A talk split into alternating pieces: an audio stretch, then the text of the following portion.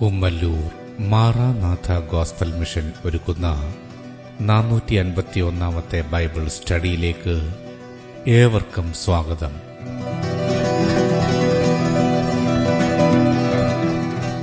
ശിഷ്യത്വം എന്ന വിഷയത്തിന്റെ മുന്നൂറ്റി അറുപത്തി ഒന്നാം ഭാഗത്തെ ആസ്പദമാക്കി ശിഷ്യത്വത്തിന്റെ അടിസ്ഥാനം എന്ന വിഷയത്തിന്റെ നൂറ്റി തൊണ്ണൂറ്റിനാലാം ഭാഗമാണ് നിങ്ങൾ കേൾക്കുവാൻ പോകുന്നത്.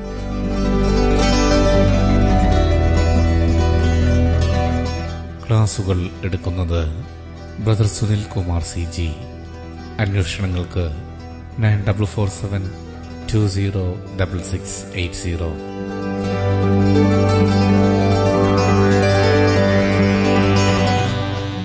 ഈ ക്ലാസുകളുടെ video audio e book P D F എന്നിവ വെബ്സൈറ്റിലും ലഭ്യമാണ്. W dot Ameen T V network dot com ഞങ്ങളുമായി ബന്ധപ്പെടുവാൻ triple nine five nine seven five nine eight zero സൃഷ്ടാവായ ദൈവത്തിന്റെ അതിധന്യമായ നാമം വാഴ്ത്തപ്പെടുമാറാകട്ടെ. ശിഷ്യനും ജീവിതവും എന്ന വിഷയത്തോടുള്ള ബന്ധത്തിൽ ശിഷ്യനും ക്രൂശും അതാണ് ഇവിടെ വിചിന്തനം ചെയ്യാൻ കർത്താവിൽ ആഗ്രഹിക്കുന്നത്. ശിഷ്യന്റെ അഥവാ പുതിയ സൃഷ്ടിയുടെ മനോഭാവം എങ്ങനെയായിരിക്കണം? ലൂക്കോസ് എഴുതിയ സുവിശേഷം പതിനാലാമത്തെ അധ്യയം ഇരുപത്തി ആറ് ഇരുപത്തിയേഴ് മുപ്പത്തിമൂന്ന് വാക്യങ്ങൾ. ലൂക്കോസ് എഴുതിയ സുവിശേഷം പതിനാലാമത്തെ അധ്യയം ഇരുപത്തി ആറ് ഇരുപത്തിയേഴ് മുപ്പത്തിമൂന്ന് വാക്യങ്ങൾ. എന്റെ അടുക്കൽ വരികയും അപ്പനെയും അമ്മയെയും ഭാര്യയെയും മക്കളെയും സഹോദരന്മാരെയും സഹോദരികളെയും സ്വന്ത ജീവനെയും കൂടെ പകയ്ക്കാതിരിക്കുകയും ചെയ്യുന്നവന് എന്റെ ശിഷ്യനായിരിക്കാൻ കഴിയുകയില്ല. തന്റെ ക്രൂശെടുത്തുകൊണ്ട് എന്റെ പിന്നാലെ വരാത്തവനും എന്റെ ശിഷ്യനായിരിക്കാൻ കഴിയുകയില്ല. മുപ്പത്തിമൂന്നാമത്തെ വാക്യം അങ്ങനെ തന്നെ നിങ്ങളിൽ ആരെങ്കിലും തനിക്കുള്ളതൊക്കെയും വിട്ടുപിരിയുന്നില്ല എങ്കിൽ അവന് എന്റെ ശിഷ്യനായിരിക്കാൻ കഴിയുകയില്ല. കർത്താവിനെ അനുഗമിക്കുവാൻ സമർപ്പിക്കപ്പെട്ട് പിൻപറ്റുന്ന ഒരുവൻ തനിക്കുള്ളതെല്ലാം വിട്ടുപിരിയണം ഇതാണ് കർത്താവ് പറയുന്നത്. ഇവിടെ നമ്മൾ ചിന്തിക്കാൻ ആഗ്രഹിക്കുന്നത് ശത്രുവിനുള്ള ബന്ധത്തിൽ ശിഷ്യന്റെ മനോഭാവം എപ്രകാരമായിരിക്കണം? അത് ജീവിതചര്യയുടെ ഭാഗമാണ്. ജീവിതചര്യ. ഭൂമിയിലെ ഓട്ടം തികയ്ക്കുന്ന നാൾ വരെ ഒരു ശിഷ്യൻ അവന്റെ ഹൃദയത്തിൽ സൂക്ഷിക്കേണ്ടുന്ന വ്യക്തമായ നിലപാടാണ് നമ്മളിവിടെ വിചിന്തനം ചെയ്യുന്നത് ശത്രുവിന്റെ മേൽ. ഒരു ശിഷ്യന്റെ കാഴ്ചപ്പാട് എന്തായിരിക്കണം? മനോഭാവം എന്തായിരിക്കണം? അതിനനുസരിച്ചാണ് ശത്രുവിന്റെ മേലുള്ള ജയവും അതിനനുസരിച്ച് ഒരു ശിഷ്യന്റെ നിലനിൽപ്പും അടിസ്ഥാനപ്പെട്ടിരിക്കുന്നത്.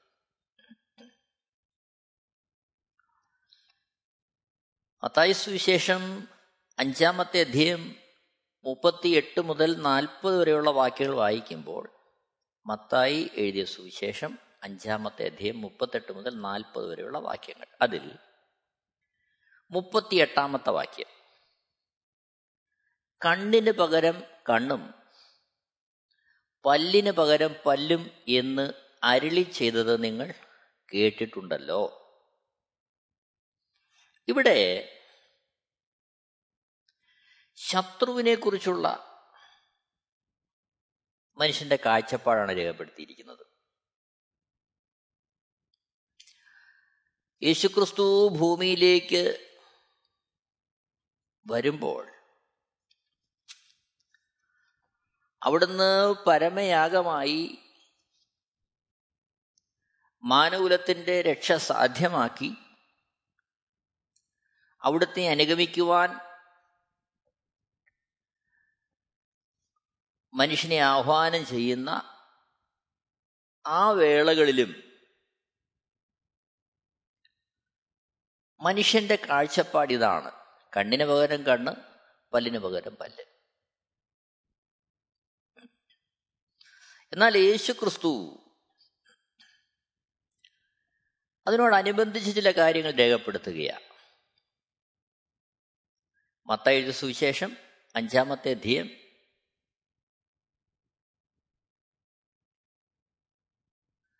നാൽപ്പത്തി മൂന്നാമത്തെ വാക്യത്തിൽ നമ്മളിങ്ങനെ കാണുന്നു.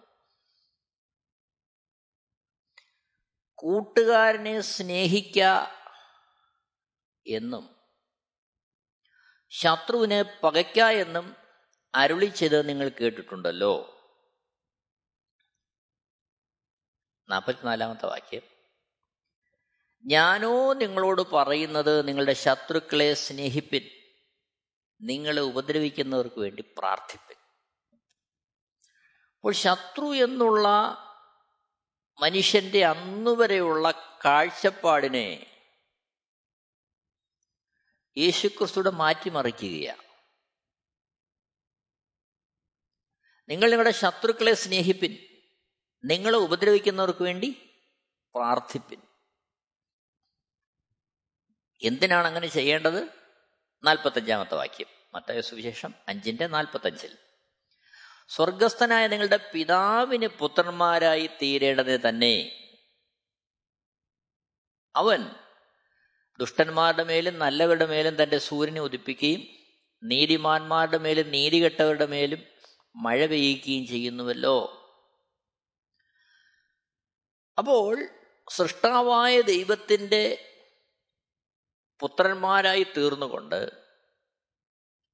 ദൈവിക സ്വഭാവത്തിലേക്ക് ഒരുവൻ മാറുമ്പോൾ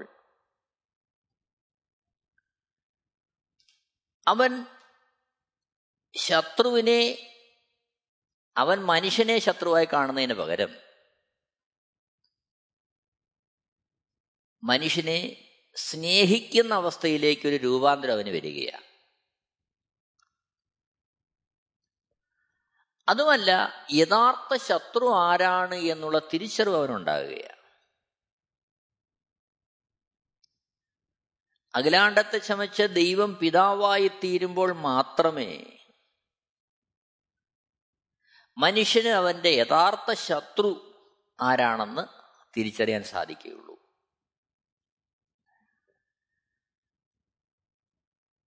അതായത് നമ്മെ ദ്രോഹിക്കുന്നവരോ ഉപദ്രവിക്കുന്നവരോ നമ്മുടെ നാശം കാണുവാൻ തക്കവണ്ണം തന്ത്രങ്ങൾ ഒരുക്കുന്നവരോ അല്ല നമ്മുടെ യഥാർത്ഥ ശത്രു. മറിച്ച് പിശാജാണ് നമ്മുടെ യഥാർത്ഥ ശത്രു എന്നുള്ളത് കർത്താവിനെ അറിഞ്ഞ് അവിടുത്തെ അനുഗമിക്കുവാൻ തക്കവണ്ണം സമർപ്പിക്കപ്പെട്ട് ദൈവപൈതലായി തീരുമ്പോഴാണ് നമുക്ക് വ്യക്തമായി മനസ്സിലാക്കാൻ കഴിയുന്നതും ആ രീതിയിൽ നമുക്ക് നമ്മുടെ ജീവിതം മുന്നോട്ട് കൊണ്ടുപോകാൻ കഴിയുന്നതും. എഫ് എസ് ലേഖനം ആറാമത്തെ അധ്യയം പന്ത്രണ്ടാമത്തെ വാക്യം. എഫ് എസ് ആറിന്റെ പന്ത്രണ്ട്. നമുക്ക് പോരാട്ടമുള്ളത് ജഡരക്തങ്ങളോടല്ല വാഴ്ചകളോടും അധികാരങ്ങളോടും ഈ അന്ധകാരത്തിന്റെ ലോകാധിപതികളോടും സ്വർലോകങ്ങളിലെ ദുഷ്ടാത്മ സേനയോടും അത്രേ. പരിശുദ്ധാത്മാവ് രേഖപ്പെടുത്തുന്നു നമുക്ക് പോരാട്ടമുള്ളത് ജഡരക്തങ്ങളോടല്ല മനുഷ്യനോടല്ല നമുക്ക് പോരാട്ടമുള്ളത്. മറിച്ച് വാഴ്ചകളോടും അധികാരങ്ങളോടും ഈ അന്ധകാരത്തിന്റെ ലോകാധിപതികളോടും സ്വർലോകങ്ങളിലെ ദുഷ്ടാത്മസേനയോടും അത്രേ. ചുരുക്കത്തിൽ പിശാജിന്റെ തന്ത്രങ്ങളോടാണ് അവന്റെ ഉപായങ്ങളോടാണ് നമുക്ക് പോരാട്ടമുള്ളത്. യഥാർത്ഥത്തിൽ മനുഷ്യന്റെ ശത്രു പിശാച. ഈ തിരിച്ചറിവും കാഴ്ചപ്പാടും ഒരുവൻ ഉണ്ടാകുന്നത് അവൻ ദൈവപൈതലായി തീരുമ്പോഴാണ് കർത്താവിന്റെ ശിഷ്യനായി തീരുമ്പോഴാണ് നോക്കണമേ ക്രിസ്തു ശിഷ്യൻ ഈ കാഴ്ചപ്പാട് ജീവിത ജീവിതചര്യയാക്കി മാറ്റണം. അവൻ ആ കാഴ്ചപ്പാടിൽ നിലനിൽക്കണം. നിലനില്ല എങ്കിൽ മനുഷ്യനെ ശത്രുവായി കാണുന്ന അവസ്ഥയിലേക്ക് അവൻ വീണുപോയെന്ന് വരാം. അവിടെയാണ് നാം സൂക്ഷ്മതയോടെ പരിജ്ഞാനത്തോടെ ഈ വിഷയങ്ങളെ കാണേണ്ടതിന്റെ ആവശ്യകത.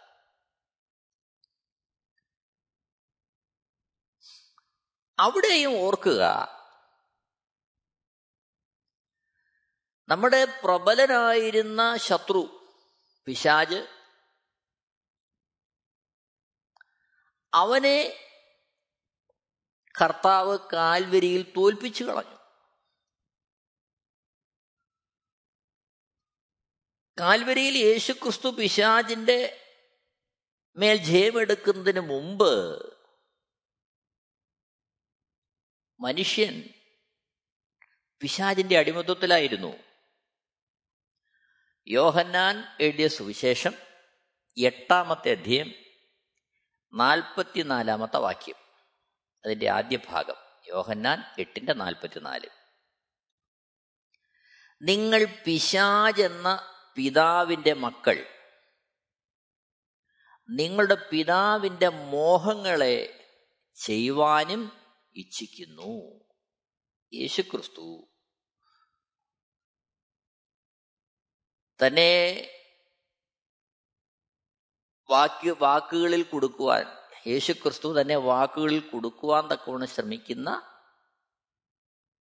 പരീശന്മാരോടും ശാസ്ത്രിമാരോടുമായി പൊതുവെ പറയുന്നു നിങ്ങൾ പിശാചെന്ന പിതാവിന്റെ മക്കൾ. നിങ്ങളുടെ പിതാവിന്റെ മോഹങ്ങളെ ചെയ്യുവാനും ഇച്ഛിക്കുന്നു. അപ്പോൾ ചുരുക്കത്തിൽ മാനകുലം മുഴുവൻ പിശാചെന്ന പിതാവിന്റെ മക്കൾ എന്ന നിലയിലേക്ക് വീണുപോയി. എന്നാൽ ദൈവസൃഷ്ടിയായ ഒന്നാമത്തെ മനുഷ്യൻ അങ്ങനെ അല്ലായിരുന്നു ലൂക്കോസ് എഴുതിയ സുവിശേഷം മൂന്നാമത്തെ അധ്യയം മുപ്പത്തി എട്ടാമത്തെ വാക്യത്തിൽ ആദാം ദൈവത്തിന്റെ മകൻ. ലൂക്കോസ് മൂന്നിന്റെ മുപ്പത്തിയെട്ട്. ആദാം ദൈവത്തിന്റെ മകൻ. അപ്പോൾ ദൈവത്തിന്റെ മകനായിരുന്ന ആദാം പിശാചിന്റെ തന്ത്രങ്ങളിൽപ്പെട്ട് വീണുപോയി. ആദാമിൽ നിന്നുളവായ മാനകുലം മുഴുവൻ പിശാചിന്റെ അടിമത്വത്തിലായി. അങ്ങനെ പിശാജ് എന്ന പിതാവിന്റെ മക്കൾ എന്നുള്ള തരത്തിലേക്ക് മാനകുലം അതപ്പതിച്ചു. എഫേസ്യ ലേഖനം രണ്ടാമത്തെ അധ്യ അതിന്റെ രണ്ടാമത്തെ വാക്യത്തിലേക്ക് വരുമ്പോൾ എഫേസ്യർ രണ്ടിന്റെ രണ്ട്. അവയിൽ നിങ്ങൾ മുമ്പേ ഈ ലോകത്തിന്റെ കാലഗതിയെയും ആകാശത്തിലെ അധികാരത്തിനും അനുസരണക്കേടിന്റെ മക്കളിൽ ഇപ്പോൾ വ്യാപരിക്കുന്ന ആത്മാവിനും അധിപതിയായവനെ അനുസരിച്ച് നടന്നു. അപ്പോൾ അതിക്രമങ്ങളാലും പാപങ്ങളാലും മരിച്ച മനുഷ്യന്റെ അവസ്ഥയെക്കുറിച്ച് എഫീസ് ലേഖനം രണ്ടാമത്തെ അധ്യയത്തിൽ പരിശുദ്ധാത്മാവ് രേഖപ്പെടുത്തിയിരിക്കുന്നു. ആ മനുഷ്യന്റെ അവസ്ഥ എന്തായിരുന്നു? അതിക്രമങ്ങളാലും പാപങ്ങളാലും മരിച്ചുപോയ മനുഷ്യന്റെ അവസ്ഥ. ആ മനുഷ്യൻ മുമ്പേ ഈ ലോകത്തിന്റെ കാലഗതിയെയും ആകാശത്തിലെ അധികാരത്തിനും അനുസരണക്കേടിന്റെ മക്കളിൽ ഇപ്പോൾ വ്യാപരിക്കുന്ന ആത്മാവിനും അധിപതിയായവനെ അനുസരിച്ച് നടന്നു. ഒറ്റ വാക്കിൽ പറഞ്ഞാൽ വീടുപോയ മനുഷ്യൻ പിശാചിനെ അനുസരിച്ച് നടന്നു. അവൻ അങ്ങനെയാണ് നടക്കുന്നത്. ആ മനുഷ്യന്റെ അവസ്ഥ എന്താ? റോമാലേഖനം ഏഴാമത്തെ അധ്യയം പതിനാല് പതിനഞ്ച് വാക്യങ്ങൾ വായിക്കുമ്പോൾ റോമർ ഏഴിന്റെ പതിനാല് പതിനഞ്ച്. ഞാനോ ജഡമയൻ പാപത്തിന് ദാസനായി വിൽക്കപ്പെട്ടവൻ തന്നെ. ഞാൻ പ്രവർത്തിക്കുന്നത് ഞാൻ അറിയുന്നില്ല. ഞാൻ ഇച്ഛിക്കുന്നതിനെയല്ല പകയ്ക്കുന്നതിനെ അത്രേ ചെയ്യുന്നത്. അപ്പോൾ പിശാചിന്റെ അടിമത്വത്തിലായ പാപത്തിൽ വീണുപോയ മനുഷ്യന്റെ അവസ്ഥ. അവൻ ഇച്ഛിക്കുന്നത് ചെയ്യാൻ കഴിയുന്നില്ല. എന്ന് മാത്രമല്ല ചെയ്യരുതെന്ന് ചിന്തിക്കുന്ന പകയ്ക്കുന്ന കാര്യങ്ങളെയാണ് എന്ത് ചെയ്യുന്നത്? അവൻ ചെയ്യുന്നത്. കാര്യം എന്താ അവൻ പിതാവിന്റെ മോഹങ്ങളെ ചെയ്യാനാണ് ഇച്ഛിക്കുന്നത്. പിശാജ് അതിലേക്കാണ് അവനെ നയിക്കുന്നത്. അപ്പോൾ ഓർക്കുക വീണുപോയ മനുഷ്യന്റെ ശത്രു മനുഷ്യനല്ല പിശാജാണ് എന്നാൽ ഈ പിശാജിന്റെ മേലാണ് ദൈവം മനുഷ്യന് ജയം കൊടുക്കുവാൻ ആഗ്രഹിച്ചത്. കാൽവരി ക്രൂശിൽ യേശുക്രിസ്തു പിശാജിന്റെ മേൽ നേടിയ വിജയം ഒരു മനുഷ്യന് സ്വന്തമാക്കാൻ കഴിയണമെങ്കിൽ അവൻ യേശുക്രിസ്തുവിന്റെ ശിഷ്യനായി തീർന്നേ മതിയാകൂ. നോക്കണം. പിശാജിനാൽ നിയന്ത്രിക്കപ്പെട്ട അടിമത്തത്തിലായ മനുഷ്യന് യേശുക്രിസ്തു സ്വാതന്ത്ര്യം കൊടുക്കുകയാണ് അവനെ സ്വാതന്ത്ര്യത്തിലേക്ക് കൊണ്ടുവരികയാണ്. ലൂക്കോസ് എഴുതിയ സുവിശേഷം പത്താമത്തെ അധ്യയം പതിനേഴ് മുതൽ വായിക്കുമ്പോൾ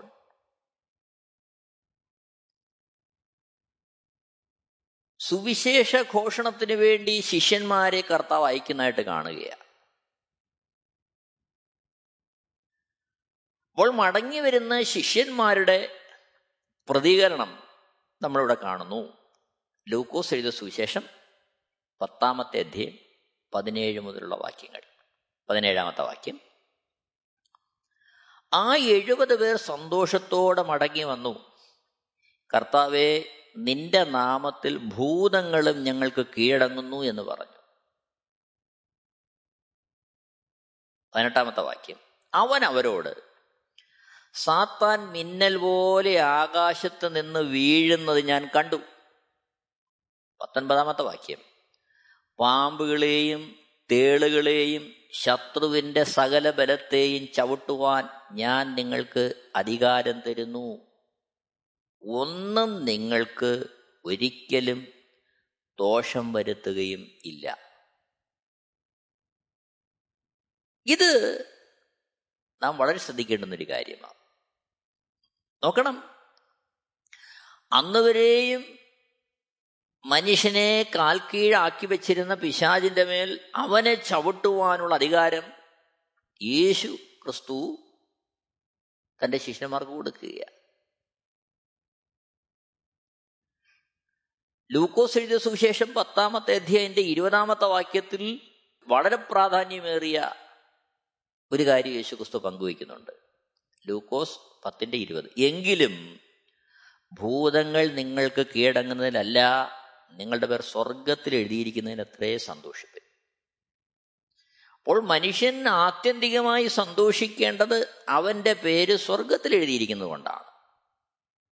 അപ്പോൾ തന്നെ ഓർക്കുക ഈ ഭൂമിയിലായിരിക്കുമ്പോൾ യേശുവിനെ രക്ഷകനും കർത്താവും പാപമോചകനുമേ സ്വീകരിച്ച് അവിടുത്തെ അനുഗമിക്കുവാൻ വേണ്ടി സമർപ്പിക്കപ്പെട്ട ഒരു ശിഷ്യനെ സംബന്ധിച്ച് അവന്റെ പരമപ്രധാനമായ ശത്രു പിശാജാണ് എന്നാൽ ആ പിശാജിനെ ചവിട്ടുവാനുള്ള അധികാരം യേശുക്രിസ്തു തന്നെ അനുഗമിക്കുന്നവർ കൊടുത്തിരിക്കുക ഇതെങ്ങനെ സംഭവിച്ചു? കൊലോസ്യ ലേഖനം രണ്ടാമത്തെ അധ്യയം. എട്ട് മുതൽ പതിനഞ്ച് വരെയുള്ള വാക്യങ്ങൾ വായിക്കുമ്പോൾ കൊലോസ് ലേഖനം രണ്ടാമത്തെ അധ്യയം എട്ട് മുതൽ പതിനഞ്ച് വരെയുള്ള വാക്യങ്ങൾ. അതിൽ പതിനാല് പതിനഞ്ച് വാക്യങ്ങൾ. അതിക്രമങ്ങളൊക്കെയും നമ്മോട് ക്ഷമിച്ച ചട്ടങ്ങളാൽ നമുക്ക് വിരോധവും പ്രതികൂലവുമായിരുന്ന കയ്യെഴുത്ത് മായിച്ച് ക്രൂശിൽ തറച്ച് നടുവിൽ നിന്ന് നീക്കിക്കളഞ്ഞു. വാഴ്ചകളെയും അധികാരങ്ങളെയും ആയുധവർഗം വെപ്പിച്ചു. ക്രൂശിൽ അവരുടെ മേൽ ജയോത്സവം കൊണ്ടാടി അവരെ പരസ്യമായ കാഴ്ചയാക്കി. അപ്പോൾ കാൽവരി ക്രൂശിൽ യേശുക്രിസ്തു നിവർത്തിച്ച പരമപ്രധാനമായ ഒരു കാര്യം. മാനകുലത്തിന്റെ മേൽ അന്നുവരെയും വാണുകൊണ്ടിരുന്ന സർവാധികാരം നടത്തിക്കൊണ്ടിരുന്ന പിശാചിനെ സമ്പൂർണമായി പരാജയപ്പെടുത്തി. അവന്റെ മേൽ ജയോത്സവം കൊണ്ടാടി എന്നുള്ളതാണ്. വാഴ്ചകളെയും അധികാരങ്ങളെയും ആയുധവർഗം വെപ്പിച്ചു. നമുക്ക് പോരാട്ടമുള്ളത് ഈ വാഴ്ചകളോടും അധികാരങ്ങളോടുമാണ് ആ വാഴ്ചകളെയും അധികാരങ്ങളെയും എന്ത് ചെയ്തു? ആയുധവർഗം വെപ്പിച്ചു. ക്രൂശിൽ അവരുടെ മേൽ ജയോത്സവം കൊണ്ടാടി. പിശാചിന്റെ സർവ ആയുധങ്ങളെയും നിരായുധമാക്കി.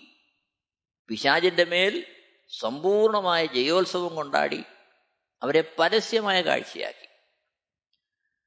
അതിന്റെ അർത്ഥം യേശുവിനെ രക്ഷകനും കർത്താവും പാപമോചകനുമായി സ്വീകരിച്ച് കർത്താവിനെ അനുഗമിക്കുവാൻ തക്കവണ്ണം സമർപ്പിക്കപ്പെട്ട ഒരുവന് മാത്രമേ കാൽവരി ക്രൂശിൽ പിശാജിന്റെ മേൽ യേശുക്രിസ്തു കൊണ്ടാടിയ ജയത്തെ കാണുവാനും ആസ്വദിക്കാനും കഴിയത്തുള്ളൂ. ഇവിടെയാണ് ക്രൂശെടുത്ത് അനുഗമിക്കേണ്ടുന്ന അവസ്ഥ ഒരു ശിഷ്യന് പിശാചിന്റെ മേൽ ജയം കൊടുക്കുന്നത്. നമ്മുടെ അറിവ് കൊണ്ടോ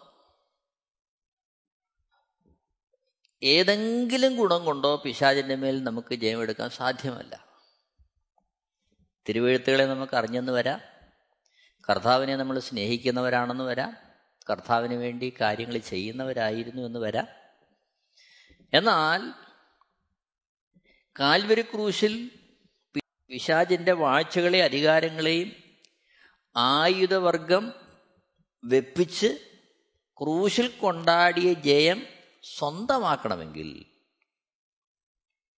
ഒരുവൻ ക്രൂശെടുത്തുകൊണ്ട് യേശു ക്രിസ്തുവിനെ അനുഗമിച്ചേ മതിയാകും അതിലൂടെ മാത്രമേ സ്ഥിരമായ ജയം അവന് പിശാചിന്റെ മേൽ ഉണ്ടാകൂ അതനുഭവിക്കാൻ അവന് കഴിയത്തുള്ളൂ. നോക്കണം.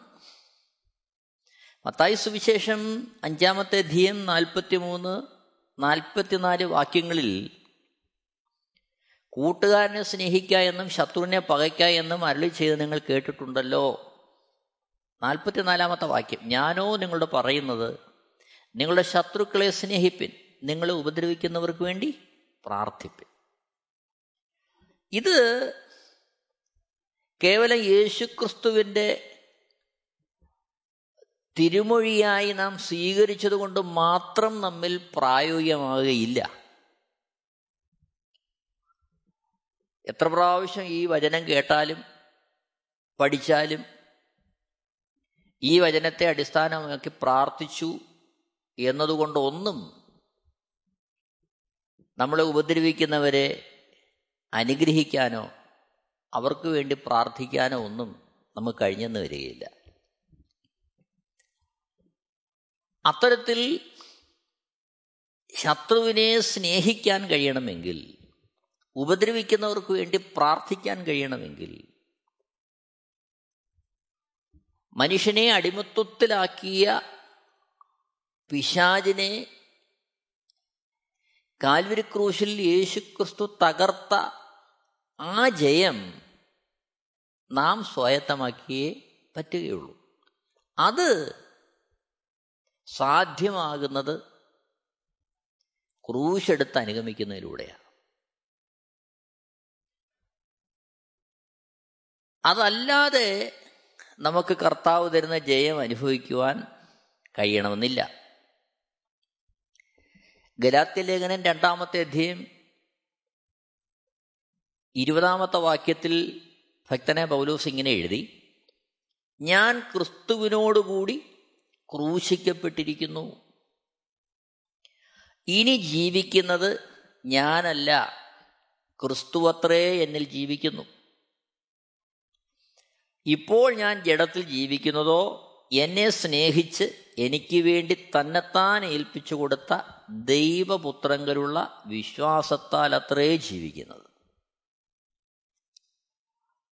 ഇവിടെ ഭക്തനായ പൗലോസ് പറയുന്നു ഞാൻ ക്രിസ്തുവിനോടുകൂടി ക്രൂശിക്കപ്പെട്ടിരിക്കുന്നു. ഇനി എന്നിൽ ജീവിക്കുന്ന ആരാണ്? ക്രിസ്തുവാണ്. ആ അനുഭവം നമ്മളിൽ സ്ഥിരമായി ഉണ്ടാകുമ്പോൾ മാത്രമേ മാനകുലത്തിന്റെ പൊതുശത്രു പിശാചാണെന്ന് തിരിച്ചറിഞ്ഞ് മനുഷ്യനെ പകയ്ക്കുന്നതിന് പകരം പിശാചിനെ പകയ്ക്കാനും അവന്റെ മേൽ കാൽവരി ക്രൂശിൽ യേശുക്രിസ്തു കൊണ്ടാടിയ ജയം നമുക്ക് ആസ്വദിക്കാനും കഴിയും. എപ്പോൾ ക്രൂശിക്കപ്പെട്ട അനുഭവത്തിൽ നിന്ന് നാം പുറത്തു വരുന്നോ? അപ്പോൾ പിശാചിന്റെ മേളിൽ അത്തരത്തിലുള്ള ജയം നമുക്ക് നഷ്ടമാകുകയാണ്. അതുകൊണ്ടാണ് കർത്താവ് പറഞ്ഞത് ഒരുത്തൻ തന്നെ അനുഗമിക്കാൻ ഇച്ഛിച്ചാൽ അവൻ തന്നെത്താൻ നിഷേധിച്ച് നാൾതോറും തന്റെ ക്രൂശെടുത്തുകൊണ്ട് യേശു ക്രിസ്തുവിനെ അനുഗമിക്കണം. ക്രൂശിലാണ് സമ്പൂർണമായ ജയം. ക്രൂശെടുത്ത് അനുഗമിക്കുന്നതിലൂടെയാണ് പിശാജിന്റെ മേലുള്ള സമ്പൂർണമായ ജയം ഒരുവന് സ്വായത്തമാക്കാൻ കഴിയുന്നത്. കുരിന്തിർക്ക് എഴുതിയ രണ്ടാമത്തെ ലേഖനം പത്താമത്തെ അധ്യയം മൂന്ന് നാല് അഞ്ച് വാക്യങ്ങൾ. രണ്ട് കുരിന്തിയർ പത്താമത്തെ അധ്യയം മൂന്ന് നാല് അഞ്ച്.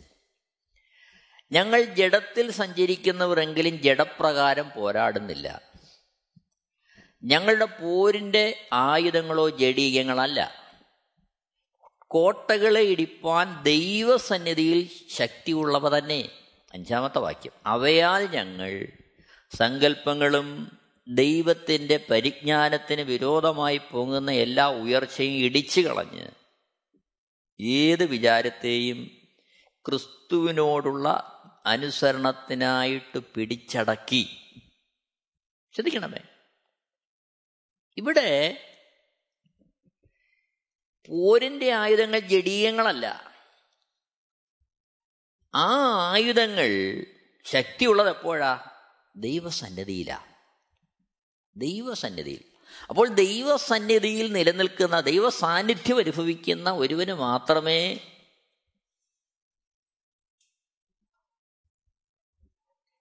പിശാജിനെ അവന്റെ ആയുധങ്ങളെല്ലാം താഴെ വെപ്പിച്ച് അവന്റെ മേൽ ജയം കൊണ്ടാടാൻ സാധ്യമാകും. എന്നെ കേൾക്കുന്ന പ്രിയരെ ഓർക്കുക ക്രൂശെടുത്ത് അനുഗമിക്കാത്തിടത്തോളം പിശാജിനെ നമ്മുടെ ശത്രുവായി കാണുവാനോ അവനെ ജയിക്കുവാനോ നമുക്ക് കഴിയുകയില്ല. ദിനംതോറും ക്രൂശെടുത്ത ഒരുവന് മാത്രമേ ആ രീതിയിൽ കർത്താവിനെ അനുഗമിക്കുന്നവന് മാത്രമേ പോരാട്ടം മനുഷ്യരോടല്ല എന്നുള്ള തിരിച്ചറിവ് ഉണ്ടാകത്തുള്ളൂ. അവിടെയാണ് ശത്രുവിനെ സ്നേഹിക്കാനും ഉപദ്രവിക്കുന്നവർക്ക് വേണ്ടി പ്രാർത്ഥിക്കാനും ഒരുവൻ പ്രാപ്തനാകുന്നത്. നമുക്ക് ദൈവം മുമ്പാകെ നമ്മളെ തന്നെ സമർപ്പിക്കാം. ദിനംതോറും ക്രൂശെടുത്തുകൊണ്ട് കർത്താവിനെ അനുഗമിക്കുവാൻ നമുക്ക് നമ്മെ തന്നെ സമർപ്പിക്കാം. എല്ലാവരെയും ദൈവം ധാരാളമായിട്ട് അനുഗ്രഹിക്കട്ടെ. ദൈവത്തിന്റെ ശ്രേഷ്ഠമായ നാമം മഹത്വപ്പെടുമാറാകട്ടെ. ആമേൻ. Amen T V network Christian internet channel സുവിശേഷീകരണത്തിന്റെ വ്യത്യസ്ത മുഖം തേടിയുള്ള യാത്ര YouTube and Facebook Amen T V network Trivandrum Kerala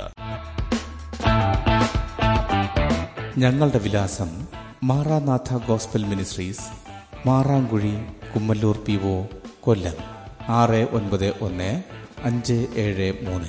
അന്വേഷണങ്ങൾക്ക് nine double four seven two zero double six eight zero.